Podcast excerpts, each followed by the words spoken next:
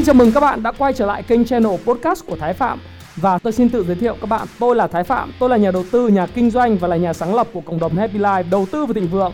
Trong channel podcast này chúng ta sẽ cùng trao đổi với nhau về những chủ đề về phát triển bản thân, về đầu tư khởi sự khởi nghiệp, đầu tư tài chính với mục đích là cùng giúp nhau để trở nên giàu có hơn.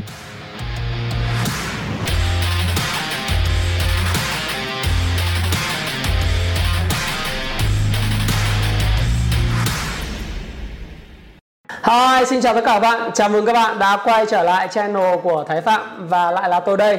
Lần này thì tôi sẽ trả lời cho các bạn một chủ đề và cùng trao đổi với nhau về một chủ đề đó là câu chuyện tiền mặt là vua thì hiểu thế nào cho đúng trong cái thời kỳ suy thoái kinh tế hay là khủng hoảng kinh tế có khả năng có thể xảy ra. Bởi vì có một số bạn comment ở dưới hai cái video về bất động sản cũng như là cái video không làm gì mà trở nên giàu có của tôi các bạn có hỏi là anh ơi thế bây giờ anh nói như vậy, tiền mặt là vua thì bây giờ em chưa hiểu cái tiền mặt là vua nghĩa là như thế nào. Hiểu như thế nào cho đúng, bởi vì anh đã từng nói với em và em xem cái video của anh. Anh nói rằng là nếu như tiền mặt mình để lâu quá, thì mình đã có một cái một cái thí dụ trong cái thực tế của Việt Nam, đó là một cái, hai cái cuốn sổ tiết kiệm trị giá là một căn nhà. Sau 30 năm 20 năm, thì nó chỉ còn trị giá vài bát phở cho nên nếu mà tiền mặt là vua như thế thì liệu có đúng hay không? Và nên hiểu như thế nào?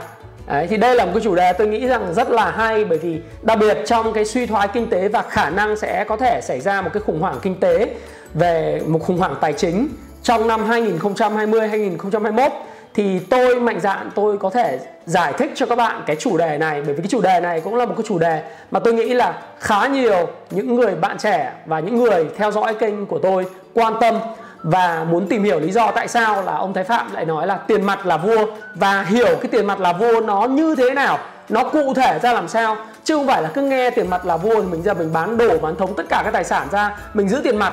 Hoặc là bây giờ mình có tiền mặt nhưng mà mình ờ, đông cứng lại, mình không biết làm gì, mình mua mình đổi ra đô, hoặc là mình giữ tiền mặt Việt Nam đồng, mình để ở nhà thì điều đó liệu có đúng hay không? Hiểu về thời gian như thế nào và những cái việc mà chúng ta làm ra làm sao? Thì đây bây giờ tôi làm một cái à, chủ đề về tiền mặt là vua hiểu như thế nào cho đúng.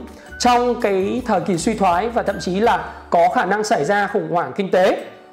Thì đầu tiên á à, chúng ta cũng phải hiểu thứ nhất là cái chu kỳ kinh tế là cái gì trước khi chúng ta trả lời cái câu hỏi là tiền mặt là vua. Thế vậy thì bây giờ chúng ta cùng hiểu cái câu hỏi là ok vậy anh thái nói tiền mặt là vua đó. Thế vậy chu kỳ kinh tế các em có hiểu không? Thì để làm này thì chúng ta vào xem ở trên cái trang web của Happy Life. Chúng tôi có một cái bài báo hiện nay là các bạn lên trên mạng, các bạn search là bốn giai đoạn của chu kỳ kinh tế. Thì chúng ta hiểu rằng là chu kỳ kinh tế và cái suy thoái hay đại khủng hoảng, hay khủng hoảng nó chắc chắn xảy ra là bởi vì đối với lại kinh tế thì nó có một ờ, tôi zoom lên cho các bạn xem. Và chu kỳ kinh tế là tổng hợp của những biến động tự nhiên của nền kinh tế giữa những giai đoạn tăng trưởng và suy thoái và GDP có nghĩa là Gross Domestic Product là tổng sản phẩm quốc nội, lãi suất, tỷ lệ công ăn việc làm, chi tiêu tiêu dùng đều là những chỉ báo giúp chúng ta đánh giá xem nền kinh tế đang giai đoạn nào. Về một cơ bản thì một cái chu kỳ kinh tế nó chia ra thành bốn cái pha chính này. Pha đầu tiên là suy thoái nhá. Pha thứ hai là khủng hoảng, thứ ba là phục hồi, thứ tư là hưng thịnh. Và trong những pha tăng trưởng thì nền kinh tế tăng trưởng nhanh, lãi suất thường là thấp và sản xuất và lạm phát thấp và đỉnh cao tăng trưởng đạt được khi thị trường đã phát triển hết cái tiềm năng của nó.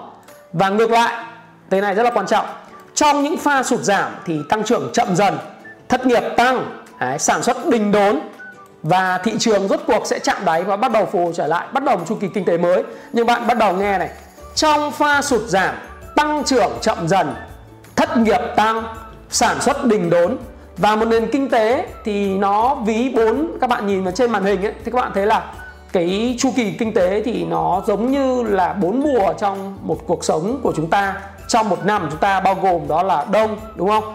Xuân hạ thu. Tức là đông là cái mùa suy thoái và cái mùa xuân đấy là mùa bắt đầu khởi động một cái mùa tăng trưởng mới mùa hạ là mùa phát triển đỉnh cao và rực rỡ nhất của nền kinh tế. Và mùa thu là mùa mà nền kinh tế nó bắt đầu nó có những cú suy sụp và chuẩn bị bước sang đông. Và độ dài của một chu kỳ kinh tế thì nó có cá quá là nhiều những tranh cãi khác nhau. Và theo như cái chỉ báo tức là à, phòng nghiên cứu kinh tế quốc gia của Mỹ ấy, thì người ta nói là từ năm 1950 đến nay thì trung bình một chu kỳ kéo dài khoảng 5 năm rưỡi và độ dài của mỗi chu kỳ thì rất là khác nhau từ 18 tháng đến 10 năm. Và cách của chúng ta kiểm soát, chính phủ kiểm soát chu kỳ kinh tế như thế nào, đó là bằng các cái công cụ là chính sách tiền tệ, chính sách tài khóa và đặc biệt, đó là bằng cái công cụ lãi suất, đúng không? Thì Fed hiện nay và các ngân hàng trung ương trên thế giới là đã kiểm soát khá là tốt chu kỳ kinh tế. Cho nên thành thử chúng ta thấy rằng là suốt từ năm 2008 đến giờ, đã hơn 12 năm chúng ta chưa có bất cứ một cái cuộc khủng hoảng hay một cái chu kỳ kinh tế đúng nghĩa là một mùa đông xảy ra. Bởi vì họ kiểm soát cái lãi suất tương đối là tốt. Thứ hai, họ dùng cái công cụ, các cái chính sách tài khóa của họ cực kỳ tốt trong việc chi tiêu công. Đấy. Tuy nhiên thì hiện nay cái bong bóng nợ và những cái vấn đề liên quan đến cái đại dịch đang xảy ra thì nó đặt ra một chúng ta một trong những cái vấn đề rất lớn.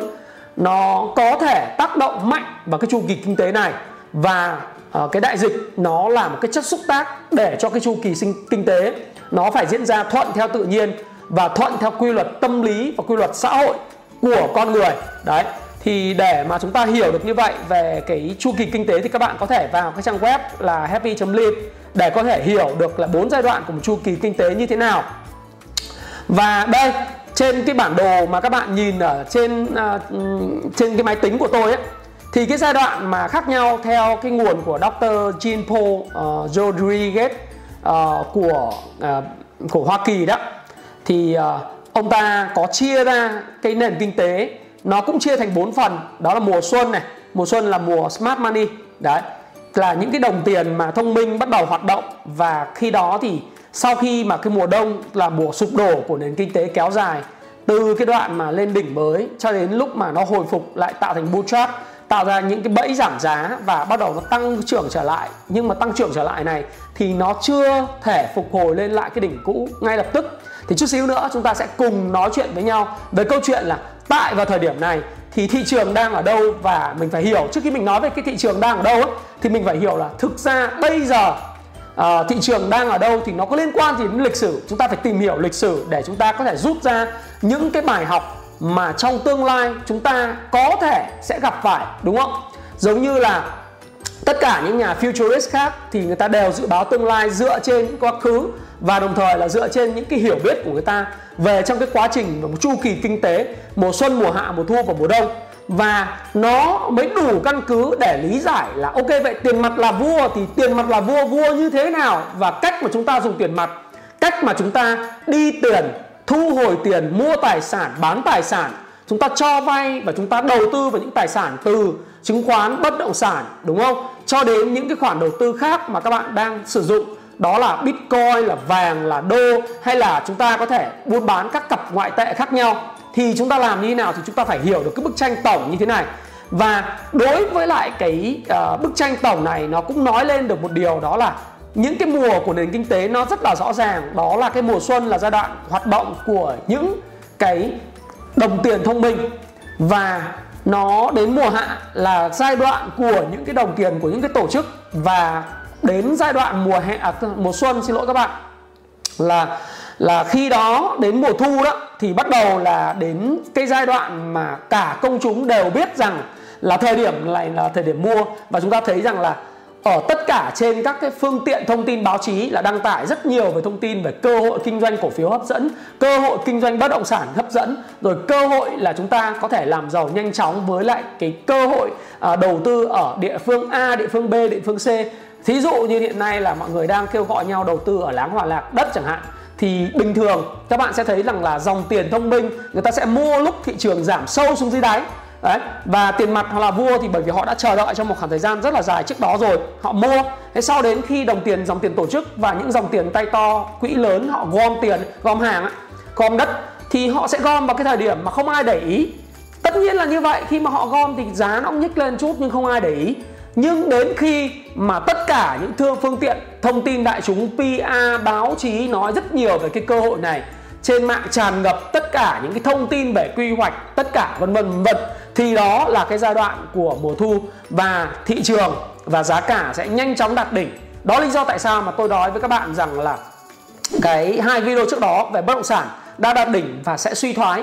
Trong năm 2020 chắc chắn là xảy ra là bởi vì những thông tin tôi nghe được, những thông tin tôi có và giá cả nó đã lên một cái đỉnh cao hoàn toàn mới bạn nói với tôi rằng là OTI Việt Nam là suy lạm phát nhiều. Xin lỗi các bạn, sai. Lạm phát danh nghĩa của Việt Nam chỉ 4% có thể thực tế lên đến khoảng 8 đến 9% nhưng chưa bao giờ mà giá nhà đất có thể tăng gấp 3 lần 4 lần.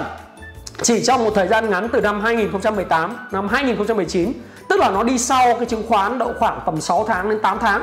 Và nó tăng thì nó sẽ đạt đỉnh mới. Và khi đạt đỉnh mới thì bây giờ nó sẽ tạo ra những cú bull trap tức là những cú bẫy tăng giá và nó có những cái dự án và bắt đầu nó truyền thông public ra cho các bạn để các bạn có thể đưa tiền của mình vào để các bạn mua. Thì có một điều uh, vô cùng thú vị đó là có một bạn sau khi xem cái video của tôi thì có inbox cho tôi ở trong messenger fanpage của tôi có hỏi tôi là anh ơi bây giờ em lỡ cách đây 12 năm lúc mà uh, bong bóng ấy em và vợ em có mua một cái uh, một cái nhà phố ở Hà Nội và giá là 25 triệu một mét, một mét trong ngõ mà suốt từ cái thời điểm em mua đến giờ thì giờ giá nó tụt về còn 15 triệu một mét. Và đến thời điểm này vẫn là 15 triệu một mét và không tăng lên được. Em mua trúng đợt bóng bóng rồi. Thì anh khuyên em là bây giờ em muốn làm như thế nào thì tôi chỉ cười và tôi nói với các bạn rằng hãy bình tĩnh. Bạn hãy bình tĩnh à, bởi vì nếu như mà bạn tìm được cái người phù hợp thì bạn hãy bán. Còn không thì đây là cái căn nhà của bạn để ở và nếu đã ở thì chúng ta không xét về khái niệm về giá trị. Tuy nhiên khi nói về cái chu kỳ kinh tế thì các bạn có thể hiểu được là vậy thì chúng ta sẽ bàn sâu hơn về câu chuyện tiền mặt là vua là như thế nào. Ok, tiếp.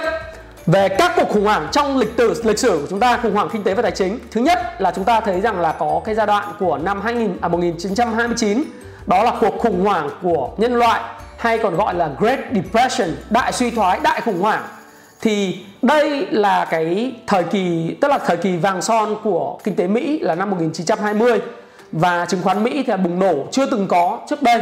Và vô số dân thường Mỹ thì dùng khoản vay đầu tư dài hạn để tư vào chứng khoán với giấc mộng là giàu có. Và họ đã được đền bù bằng lợi nhuận tăng lên gấp uh, hơn rất là 4 lần trong giai đoạn từ 1920 đến 1929 các bạn nghe đây các bạn đã nghe thấy giống cái giai đoạn từ năm 2016 đến năm 2020 lúc mà tổng thống Donald Trump đắc cử chưa? Nó tăng từ 16.000 17.000 điểm, tăng lên 29.000 điểm, đúng không? Nó tăng rất kinh khủng. Tuy nhiên, năm 1929 thì có một cái sự kiện vào ngày thứ ba đen tối vào ngày 29 tháng 10 năm 2029 thì thị trường đã ghi nhận đà sụt dốc không phanh và hàng tỷ đô la bốc hơi khỏi nền kinh tế và khởi đầu một quá trình tài chính hỗn loạn với hơn 4.000 ngân hàng đổ vỡ năm 1933.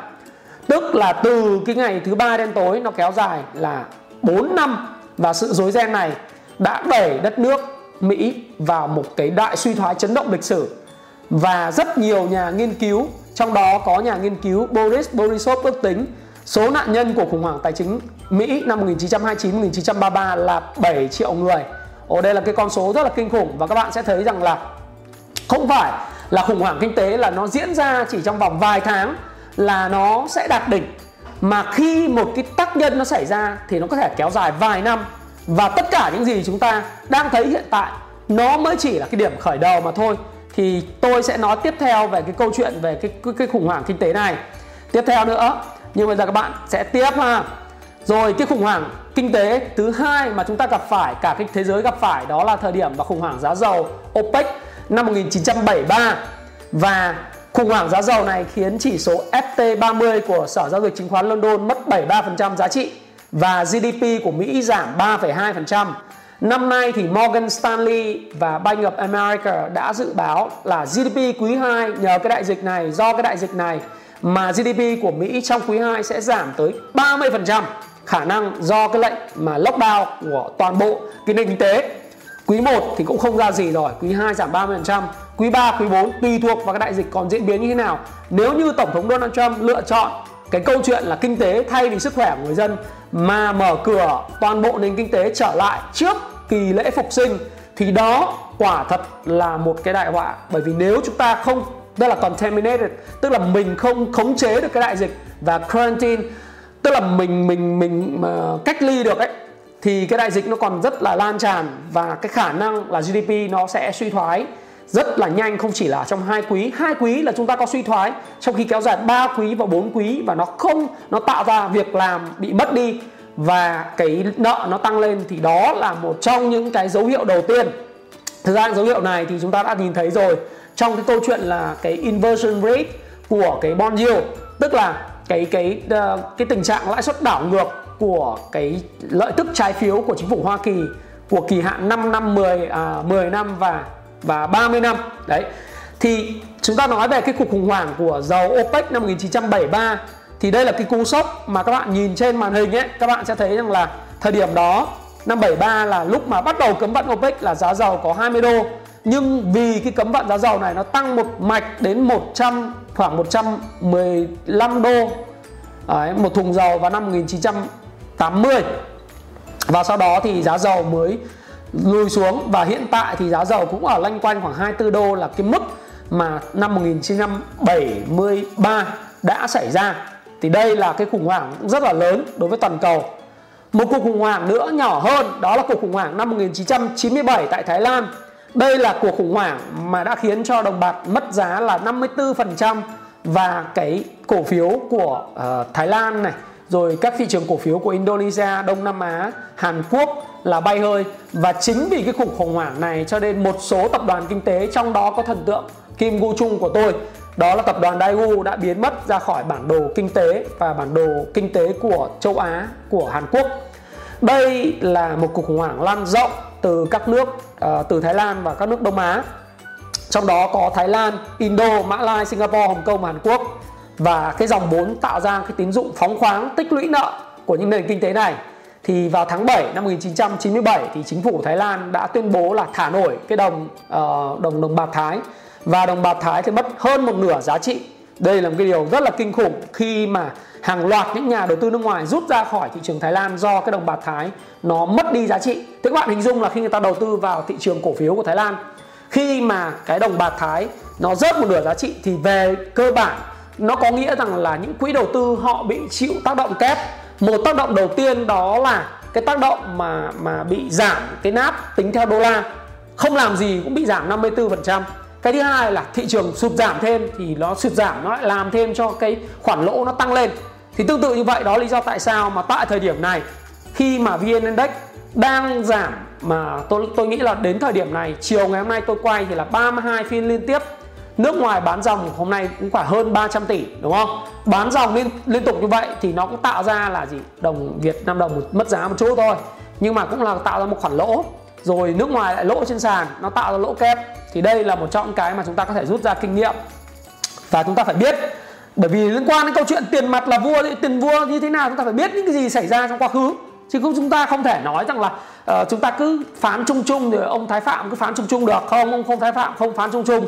Ông thái phạm làm cái video là cái video làm sao mà các bạn có thể hiểu được cái bối cảnh chung và tại sao cái tiền mặt lại quan trọng vào thời điểm này như vậy? Nó phải hiểu lịch sử, nó phải hiểu những cái gì đã xảy ra và những cái gì sẽ xảy ra bởi vì lịch sử đơn giản là lặp lại những cái gì đã đã diễn diễn ra trước đó. Chứ nó không thể nào lịch sử đến từ cái mà không có trên không khí đâu. Còn đại dịch, nó chỉ là một cái chất xúc tác mà thôi. Tiếng anh nó gọi là catalyst.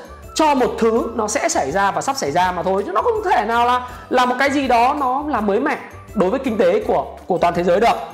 Ok, tiếp cái khủng hoảng tiếp theo đó là khủng hoảng của bong bóng.com năm 1999 đấy thì các bạn nhìn vào hình các bạn sẽ thấy là toàn bộ thung lũng Silicon Valley ấy là nó được niêm yết những cái công ty nào cứ gắn chữ .com .com niêm yết trên sàn thì là giá lên cao chót vót.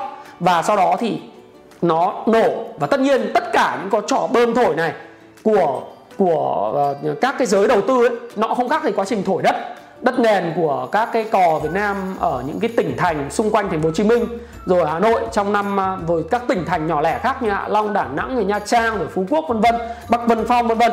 Trong những năm trước đây nó không khác gì cả. Họ cũng thổi bong bóng.com lên và niêm yết trên sàn chứng khoán có những công ty chả có doanh thu.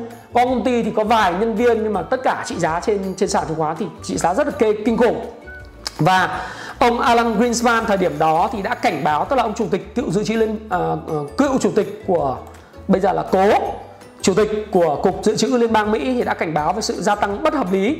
Nhưng cơn sốt đầu cơ và đầu tư vẫn tiếp tục và chỉ hạ nhiệt khi bong bóng nổ vào cái tháng 10 năm 2002 tức là 1999 năm 2000 đấy và các công ty không có lãi à, nó y chang WeWork, y chang Uber, y chang Airbnb bây giờ trên thị trường chứng khoán Mỹ. Đấy. và thị trường giá cả rất cao. Chúng ta hãy nhìn cái bản đồ này á. Quay trở lại cái cái giai đoạn mà mà tôi nói về bốn chu kỳ nền kinh tế thì đây là cái chỉ số S&P 500 và theo cái nguồn của Reinvestment Advice á, thì nó cũng chia ra là giai đoạn mùa xuân là accumulation tức là tích lũy này, này. nó xuất diễn ra từ năm 1992 đến năm 1995 giai đoạn mùa hạ là giai đoạn mà tất cả cái tiền của các quỹ đầu tư ấy, và của công chúng nó chạy vào thì bắt đầu là gì? Mùa hạ và mùa thu là cái giai đoạn mà thị trường tăng mạnh nhất. Và lúc công chúng nghe rất nhiều về cơ hội đầu tư bong bóng.com thì quá trình phân phối của các quỹ diễn ra. Và hiện tại thì à, và sau đó thì từ 2001 đến 2003 đó giai đoạn mà nó rơi vào cái giai đoạn mùa đông và nó suy giảm. Đấy, thì các bạn hình dung cái bong bóng nào nó cũng có bốn giai đoạn như thế. Rồi một cái giai đoạn khủng hoảng tài chính toàn cầu năm 2008 cách đây có 12 năm rồi. Đó là giai đoạn mà sao? Khủng hoảng tài chính toàn cầu một đại suy thoái nhá do sự sụp đổ của đế chế gọi là cái khủng hoảng nợ dưới chuẩn. Và do cái đế chế là một cái ngân hàng hơn 100 năm lịch sử Lehman Brothers phá sản. Và nó dẫn đến cái việc mà cái này nó gọi là khủng hoảng nó gọi là khủng hoảng kinh tế của các chất độc hại. Những cái nợ thế chấp dưới chuẩn những cái trái phiếu à, đấy thì các bạn sẽ thấy rằng là các cái corporate bonds hiện tại đối với lại ngành hàng không Mỹ đối với các công ty máy bay của Mỹ và chính phủ ờ, và cái ngân hàng trung ương nhưng mà chính phủ Fed hiện tại mới ra quyết định nói lên một điều rằng là nó sẽ kích thích kinh tế QE không giới hạn mà chủ yếu để cứu cái ngành hàng không, cứu công ty Boeing, cứu cái ngành hàng không đang bị ảnh hưởng rất lớn bởi cái cái đại dịch toàn cầu này.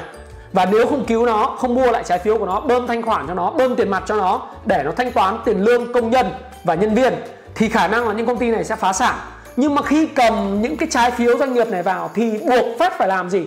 Fed phải lấy cái cổ phần, tức là chính phủ phải có cổ phần trong công ty này. Và đó là một quá trình quốc hữu hóa. Các cái công ty mà bay và các bạn sẽ phải hiểu rằng là đó là một cái hoạt động mà nó không dễ chịu đối với lại cái cái nền kinh tế Mỹ. Và nó tạo ra một cái bảng cân đối cái cân đối kế toán khổng lồ, toàn gồm những cái trái phiếu doanh nghiệp mà chưa biết khi nào sẽ phục hồi của Fed thì đây, cái khủng hoảng 2008 nó 2007 2009 của Mỹ, đây là khủng hoảng siêu hóa toàn cầu. Tôi nói thật với các bạn, thời điểm này là cái thời điểm mà index Việt Nam rất từ 1.200 điểm xuống còn 232 điểm. Đây là giai đoạn đau thương vô cùng và sau đó có hồi phục chút xíu năm 2009 nhưng sau đó suốt từ năm 2010 đến 2014 thì không làm ăn được cái gì. Môi giới bất động sản thì đóng cửa, môi giới chứng khoán phải bỏ sang việc làm việc khác. Kinh tế không phát triển được và cực kỳ là có những dòng máu đông. Thì đây là cái khủng hoảng nó tác động khủng khiếp. Thế các bạn nhìn vào đây các bạn thấy rằng đấy thì giai đoạn mà accumulation là từ 2000 tức là mùa xuân ấy nó diễn ra từ 2002 2004 xong giai đoạn mà tăng bắt đầu từ 2004 đến 2007 sau đó thì nó phân phối vào mùa thu cho những cái người mà rất thấy hấp dẫn đối với thị trường và bây giờ là suy giảm. À, không phải bây giờ suy giảm mà. 2008 2009 thì nó có đại suy thoái à, có suy thoái của năm và khủng hoảng kinh tế. Thế thì bây giờ theo uh, Britannica thì có 5 cuộc khủng hoảng kinh tế lớn nhất thì tôi vừa điểm qua các bạn rồi. Đấy. Thì có 29 39 ờ, này, rồi uh, khủng hoảng giá dầu 73, rồi khủng hoảng kinh tế châu Á 997, cuộc khủng hoảng tài chính năm 2008 để các bạn sẽ thấy rất là kinh khủng. Nhưng chưa kết thúc. Đấy. Quay trở lại cái câu chuyện của chúng ta đó là liệu đã kết thúc khủng hoảng kinh tế chưa? Đã 12 năm rồi đấy. Thì cái tiềm năng của cái đại dịch này của chúng ta đang gặp phải, nó sẽ diễn đến cái chuyện gì? Một, hiện nay châu âu và mỹ đang phong tỏa toàn bộ di chuyển. Cái chuyện này nó không thể diễn ra trong vòng độ khoảng được 15 ngày giống như mong tưởng của ông tổng thống Donald Trump, hay là cái câu chuyện của Serie A rồi những cái giải vô địch quốc gia. Họ đã nói với mình rằng là họ sẽ dừng cái câu chuyện ờ, là đến 12 tháng 4 họ mở lại cái giải bóng đá, rồi cuối cùng họ phải hoãn vô thời hạn. Tây Ban Nha cũng vậy, ban đầu nghĩ là chỉ dùng đến khoảng 12 tháng 4 rồi đá bóng lại nước Anh thì bảo là bây giờ đến khoảng đầu tháng 4 đá bóng lại. Rồi cúp C1 bảo dừng đến tháng 6 đá lại nhưng bây giờ cuối cùng là phải hoãn vô thời hạn Champions League và hoãn Europa League. Thậm chí là Euro 2021 là phải 20 rời 2021 rồi. Olympic 2020 thì đã phải rời 2021 rồi. Bởi vì tháng 8 diễn ra tại Nhật Bản nhưng bây giờ người ta vẫn không tham gia. Và chính uh, chính là tổ chức liên đoàn gọi là điền kinh và uh, điền kinh thế giới đã phải là chủ tịch ủy ban Olympic thế giới là ai bên IOC đã phải tuyên bố cùng với chính phủ Nhật Bản đã đầu tư 10 tỷ đô la trong suốt 7 năm qua để chuẩn bị cái Olympic, cũng gây thiệt hại lớn cho nền kinh tế Nhật Bản. Mất việc làm, đúng không? Lockdown toàn bộ nền kinh tế. Những cái này nó gây thiệt hại lớn như vậy và nó phải giờ sang năm 2021 thì các bạn thấy rằng là cái tác động của cái cái cái đại dịch nó rất là lớn. Nó ảnh hưởng đến việc làm. Như tôi đã nói là người Mỹ, người ta lấy lương theo giờ. Và các bạn biết là khi lấy theo giờ như thế, họ được trả lương theo tuần. Không có lương tuần thì họ không có thể mua sắm. Và GDP thì bằng consumption cộng investment của chính phủ, đúng không? Tiêu dùng của người người dân cộng đầu tư của chính phủ cộng với lại export là xuất khẩu, trừ đi import là xuất khẩu, trừ nhập khẩu, hay là thặng dư thương mại. Thì tất cả những cái đó nó tạo ra mất việc làm, gây bất ổn nền kinh tế.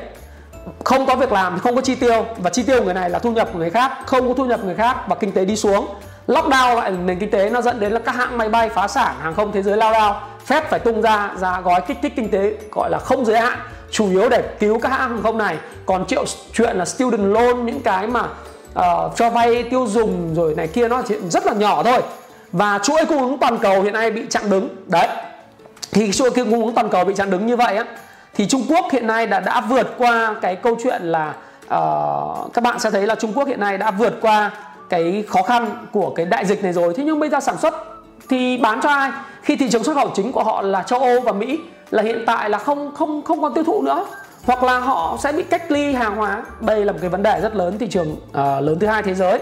Và các bạn nhìn vào cái phân phối này này S&P 500 2008 2018 thì giai đoạn tích lũy từ 2008 sau khi khủng hoảng đến 2011 bắt đầu gia tăng mạnh từ 2011 đến 2017 và đã phân phối trong năm 2017 2018 có một cú dip xuống. Và bây giờ đẩy lên 2019 và 2019 là lên 29.000 điểm, đúng không? Nó đẩy lên rất cao thì bây giờ nó như một cái bình thường, một cái chu kỳ kinh tế khác. Nó phải phân phối lại theo hình thức parabol đi xuống, như tôi đã nói. Và đó là tiềm năng. Đây, kinh tế Mỹ sau khi đẩy lên 29.000 điểm thì trong 2 tháng, đây là đồ thị tháng 2 tháng gần đây, tại sao thị trường có cú hồi? Là theo đi đồ thị Ichimoku chart ấy. Và cái nến này nó chọc xuống khỏi cái mây mây tháng này này. Đấy thì chọc xuống rất là sâu và cái đường chi cu nó đâm vào ở trong cái cái ờ, cái đường mà uh, Kijun Sen. Đấy Kijun Sen tháng thì đau đầu nó bắt đầu nó bật lên. Nhưng cái đoạn này thì tôi thấy rằng là thị trường Mỹ bắt đầu đi vào thị trường con gấu rồi, không thể hồi phục được. Và đấy, các bạn thấy rằng khi thị trường Mỹ mà đã đi vào thị trường con gấu, đây là đồ thị chặt tháng nha các bạn nhé. Đồ thị chặt tháng chứ tôi không có view đồ thị chặt tuần và cũng chưa view đồ thị chặt ngày. Chặt ngày nó biến động là hôm qua tăng 11% hôm nay có thể giảm 3% 4% thậm chí 10% bình thường, đúng không? Rồi Việt Nam VN Index cũng thế. Hôm nay tăng ở 5% 4% mai giảm 4% lại là bình thường. Cái đấy là là bình thường. Nó là do ngày. Nhưng nhìn tháng là nền kinh tế Mỹ và đặc biệt hàm thử biểu của nó là chỉ số công nghiệp Dow Jones đã đi vào suy thoái kinh tế và đã đi vào thị trường con gấu. Và nhìn vào đây quay trở lại cái S&P 500 này và cái Dow Jones này tương, tương đồng nhau thôi. Thì các bạn thấy là thị trường Mỹ đã đi suy thoái. Giờ bây giờ quay trở lại câu chuyện tiền mặt là vua thì chúng ta trả lời với nhau vậy tiền mặt là vua có nghĩa thực sự là như nào? Tôi chỉ nhắc các bạn có 7 điều thôi. Cái này thứ nhất đó là mọi tài sản trong cái cuộc sống này đều có giá trị. Đất đai, Bitcoin thì tôi không biết nó là ờ, ông Warren Buffett và Charlie Munger gọi là thuốc bọc nhưng mà tôi không biết nó có giá trị gì. Tôi chỉ biết là cái công nghệ blockchain nó là công nghệ giá trị thế thì mọi thứ có giá trị, đất đai rồi, cổ phiếu, chứng khoán rồi rồi tất tật mọi thứ trong cuộc sống này đều có giá trị. Nhưng quan trọng hơn là giá cả của nó ở thời điểm nào. Giống như tôi nói với các bạn rồi, Vinamilk là cổ phiếu giá trị, đúng không? Đồng ý, nó có giá trị, nhưng mà nếu mà nó giá ở 180 220 so với lại giá 91 hoặc là giá 80 thì vấn đề của nó là câu chuyện là giá nào mà thôi.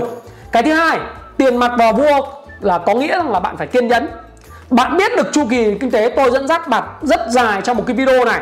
Bạn phải biết chu kỳ kinh tế của chúng ta đang sống là ở đâu. Thì nếu mà chúng ta biết là kinh tế đang sống ở đâu thì chúng ta mới biết rằng là, ok, vậy chúng ta phải kiên nhẫn. Còn các bạn thích trading, swing trade theo ngày, nó gọi là bottom fishing, tức là kiếm tiền chút chút trong cái thời điểm mà khủng hoảng nháy nháy nháy nháy. Mà theo tôi là rủi ro rất nhiều bởi bởi vì là thị trường Việt Nam, thị trường T cộng 3 tức là chúng ta mua ngày hôm nay giá rất cao nhưng chưa chắc chúng ta bán được ngay vì chúng ta không bán được ngay. Chúng ta phải đợi T3 về chưa chắc T3 chúng ta có lời. Do đó thì các bạn phải thực sự kiên nhẫn. Và khủng hoảng trong cái khủng hoảng kinh tế và cái suy thoái kinh tế chúng ta mua miếng đất. Đất đồng ý là nó có giá trị nhưng phải đợi giá. Thứ hai nữa là chúng ta cầm tiền mặt chúng ta rất sốt ruột đúng không? Và chúng ta phải biết kiên nhẫn. Thứ ba nữa là bạn phải uh, cơ hội nó xuất hiện nó phù hợp thì bạn mới mua. Chứ không phải là cái gì mà bạn cứ thấy là uh, nó thấy đến là mình mua. Và một trong điều mà tôi rất thích ở Charlie Munger đó là huyền thoại cánh tay phải của ông Buffett. Ông nói rằng là gì? Đó là bạn muốn thành công lớn thì bạn phải tập nói không. Nói không càng nhiều càng tốt cho đến một cái cơ hội để chơi lớn giống như Monis Papai là người mà mô phỏng rất tốt. Charlie Munger thì bạn phải say no với những cái cơ hội cho đến khi bạn say yes là cược ít, cực động và cực lớn và thời điểm mà đến thì chúng ta chụp lấy cái cơ hội, chứ không phải cơ hội nào cũng là cơ hội tốt. Và tiền mặt là vua có nghĩa là ngắn hay dài, nó tùy. Có những lúc như Warren Buffett thì đã cầm tiền mặt 140 tỷ đô la cho đến thời điểm hiện tại, chưa giải ngân nhá. Các bạn đọc báo nói bảo giải ngân giải ngân rất chút, ít và Delta Airlines thì tôi không đáng kể, chưa đến 1 tỷ đô. Đấy, ông cầm 140 tỷ đô và cầm 120 tỷ đô cách đây khoảng 3 năm và năm vừa rồi, đại hội cổ đông livestream ông nói rằng là khoảng 140 tỷ đô la nằm trong cash rồi. Và tôi nghĩ rằng bây giờ cái số tiền nó phải hơn. Thì ông cầm kiên nhẫn 4 năm. Như vậy, tiền mặt là vua đối với ông, là ông cầm trong một thời gian dài. Thế còn chúng ta mới thoát ra khỏi thị trường mà Tết tôi làm một cái video tôi nói với các bạn, đó là năm 2020 đó là năm của kinh doanh, đó là năm mà chúng ta phải tận dụng những cái cơ hội xảy ra, đúng không? Thì tôi đã nói các bạn nằm trên tiền mới được hai tháng. Nếu các bạn thấy thị trường xanh đỏ múa lên múa xuống, các bạn sốt ruột nó bảo bỏ mua được chưa? Tôi bảo chưa. Bất động sản đã giảm đâu. Bất động sản nó còn đang có những cái sóng cuối cùng đang đồn thổi để cho công chúng public nhảy vào mua. Các bạn nhảy vào mua bạn chết rồi đúng không? Tôi thì tôi không biết nhưng mà chứng khoán cũng thế và bất động sản cũng thế. Chứng khoán rớt ok. À, 780 thì rất nhiều uh, cao thủ thấp thủ uh, đã bỏ là đây là đáy. 860 bỏ đáy mua vào mất 40 phần trăm xuống. Uh, tôi thì tôi là nhà đầu tư mà tôi nhà kinh doanh cổ phiếu mà. Vấn đề nằm ở chỗ là đấy 860 bảo, mua đi. Rồi đến xuống 780 cũng bảo là đáy cứng, mua đi. Bắt đáy bottom fishing. Và mất đâu khoảng 30% nữa, xuống 660 bỏ mua đi. Tôi bảo là tôi không phải là người mà có thể dự báo được cái nền kinh tế này như nào. Tôi không phải là một cái người có cái quả cầu pha lê để có thể dự báo được future tương lai. Nhưng tôi biết rằng là khi mà theo phương pháp sàn trần của Payback Time thì tôi phải đợi cho nó tạo một cái đáy cứng đáy cứng này là một cái giai đoạn tích lũy trong giai đoạn mùa xuân của nền kinh tế. Nó có thể diễn ra 2 năm 3 năm, thậm chí là 6 tháng, ngắn hơn 8 tháng. Nó tạo ra những cái dao động mà người nào cũng chán về về chứng khoán. Thì lúc đấy mình mới nhảy vào. Hoặc là nó tạo ra một thời gian tương đối dài, vài tháng nó bạn kinh doanh ngắn hạn. Đấy, thì nó phải như thế. Và cái đó là cái câu mà tôi nói với các bạn, tiền mặt là vua, đó là tùy tình hình. Tùy nó không ngắn dài. Và tôi phải khuyên các bạn một điều, đó là khi Covid 2019 đạt đỉnh và tất cả những yếu tố lockdown nền kinh tế đã sẵn sàng và chúng ta phải đợi chờ cho nước Mỹ và đặc biệt là Anh Quốc. Và châu Âu nó đạt đỉnh toàn bộ về cái câu chuyện lockdown nền kinh tế và cái sự khó khăn nó phải lộ rõ ra về sản xuất về tiêu dùng. Những cái vết thương đối với lại nền kinh tế của Ý, của Tây Ban Nha, của Pháp, của Đức mà Ý hiện nay đang nói rằng là những cái gì mà thống kê chúng ta nhìn thấy và cái đại dịch hiện nay ấy, nó chưa chuẩn. Bởi vì họ ngưng xét nghiệm trên diện rộng rồi họ chỉ xét nghiệm những ca nhiễm nặng và nghi nguy cấp thôi. Thì cái hôm nay tổng tham mưu trưởng thì ông ta nói rằng là số ca nhiễm ở Ý bây giờ phải gấp 10 lần. Các bạn có thể xem lại trên VnExpress 10 lần con số báo cáo và số lượng người mất của Ý là lớn hơn cái số mà chúng ta đã từng tưởng tượng rất nhiều. Đấy, thì ở Đức, ở Pháp, Đức thì có nền kinh tế nó và y tế nó nó nó ưu việt hơn thì không nói, nhưng Pháp và Tây Ban Nha và đặc biệt là nước Anh. Tất cả những du học sinh của chúng ta đi từ Anh về hay quá cảnh à, đi từ Anh quá cảnh cho khác thì đều bị dính. Do đó thì cái đại dịch nó xảy ra như thế này. Chúng ta phải đợi nó đạt đỉnh thì chúng ta mới tính. Và cái điều thứ sáu đối với việc tiền mặt là vua đó là làm bài tập làm bài tập làm bài tập. Việc của các bạn thay vì than vãn đúng không? Chúng ta cầm tiền mặt chúng ta đừng có phải run hay là chúng ta phải thấy rằng là chúng ta phải hả hê không không hả hê gì cả. Cái chuyện đại dịch này không ai hả hê gì cả. Cái quan trọng nhất đó là cái thời điểm này là cái thời điểm mà các bạn đọc sách các bạn học video các bạn xem các bạn làm bài tập nghiên cứu xem những cái ngành nghề nào sẽ phục hồi thời gian tới làm bài tập với nó hoặc là yêu thích cái cổ phiếu nào chờ đợi kiên nhẫn đợi nó rớt tiếp về cái vùng giá mà mình có thể bỏ tiền mặt mà mình vào vào và mua. Thì cái khoản đợi tài sản này thì các bạn có thể là gửi tiết kiệm ngân hàng lãi suất uh, trong một kỳ hạn ngắn hoặc các bạn có thể quy đổi hoặc là để nguyên tay ừ, tiền mặt như vậy. Đừng manh động và làm bài tập. Đó là điều mà tôi ý nghĩa nhất đối với chuyện tiền mặt là vô. Và các bạn hãy học theo những người thành công nhất. Trong cái cuốn mà thiết kế cuộc đời thịnh vượng của tôi, viết đằng sau tôi này, tôi có viết đó là bạn phải biết modeling, học hỏi những người giỏi nhất. Và những người học giỏi nhất đối với tôi đó là Sir John Templeton. Đấy. Hay là Charlie Munger và Warren Buffett, ha. Thì ông này, những cái bài học ở đây thì ông đều nói là bạn phải biết là bạn phải làm, bạn phải biết tiết kiệm này bạn phải biết làm việc chăm chỉ để làm bài tập, làm bài tập, bạn phải có lợi thế cạnh tranh. Và trên Happy Life thì tôi cũng có rất là nhiều bài về huyền thoại đầu tư John Templeton. Và bí quyết của ông ta để giàu có đó là săn lùng những cổ phiếu hạ giá toàn cầu. Và khi khủng hoảng và kinh tế xảy ra, đó là cách mà người giàu trở nên rất giàu. Và các bạn nếu đã đọc Payback Time ngày đó, các bạn sẽ đến một thời điểm các bạn có thể đòi lại nợ của mình. Còn bây giờ, đã đòi được chưa? Tôi không biết. Tôi là người theo rule one và tôi là người theo Payback Time có thể kể cả sư phụ phiếu Thao bắt đầu mua vào rồi, nhưng mà ông hiểu được những cái công ty của ông. Còn tôi chỉ hiểu được những công ty của tôi và tôi mua với những giá của tôi, không đúng, không sai trong thị trường này cả. Nếu tôi cầm tiền ở đây, tôi không bị mất tiền, có nghĩa tôi đang chiến thắng. Và nếu như thị trường giảm sâu xuống nữa, và do cái diễn biến của đại dịch nó diễn biến phức tạp thì đó là cái cơ hội của chúng ta, nhưng mua khi nào mua khi chúng nó tạo đáy và chúng ta phải hiểu được về cái chu kỳ kinh tế, điều mà tôi đã làm với các bạn để các bạn hiểu được cái chu kỳ kinh tế và những cái giai đoạn khác nhau. Đây là một video rất dài, nếu các bạn xem đến đây thì các bạn hãy comment cho tôi biết là tôi đã xem đến đây để tôi biết rằng bạn là người thực sự khao khát thành công. Bởi vì bạn comment cho tôi biết là bạn đang xem đến đây. Có rất nhiều người xem lất phớt được khoảng 10 phút thì bứt ra khỏi cái video. Nhưng mà ngay lập tức thì lại comment hỏi anh ơi cho em mua được chưa? Tôi không bao giờ trả lời những người như vậy. Bởi vì những người mà như vậy thì là người không khao khát thành công mà thực sự rất khó học. Tôi thì đấy các bạn hãy đọc rất nhiều những cái bài viết mà của Happy Life đăng về Johnson Templeton rồi trên cà phê Bit, cà phê F. Các bạn Google ra hãy học những cái bài học của ông ấy về tiết kiệm này về về xây dựng cái lợi thế cạnh tranh của mình đừng đi theo số đông và làm việc chăm chỉ rồi tất cả những cái việc đó làm bài tập cộng với hiểu đúng nghĩa của chu kinh tế tiền mặt là vô, thì bạn chắc chắn sẽ đầu tư thành công trên thị trường này. Và khi tôi phát video này vào lúc 8 giờ à, ngày thứ sáu, cho đến thời điểm này, cái video chắc phải gần 40 phút. Và tôi hy vọng rằng là bạn yêu thích cái video này. Và đây là cái tâm huyết của tôi, và cũng là một, cũng là món quà của một cái thiết kế cuộc đời thịnh vượng. Cuốn sách của tôi thì đã được bán rộng rãi chính thức vào ngày hôm nay trên trang tiki.vn thì các bạn có thể đặt đặt hàng sách của tôi trên tiki.vn và nếu các bạn có cơ hội học tập tôi thì các bạn có thể là à, đăng nhập vào trang thái phạm.ly để các bạn có thể học tập tôi trực tiếp tại cái cuộc uh, thiết, cuộc thiết kế cuộc đời thịnh vượng cái khóa học hoặc là gặp tôi tại công vụ chứng khoán. Và tất cả những cái điều này tôi chia sẻ với các bạn đều xuất phát từ cái chuyện chân tình của tôi với các bạn và hiểu các bạn về cái chuyện là các bạn mới học tập mới phát triển về đầu tư kinh doanh thì các bạn sẽ gặp khó khăn như thế nào và nếu bạn yêu thích video này, hãy comment. Và tôi đã xem đến đây và tôi yêu thích nó.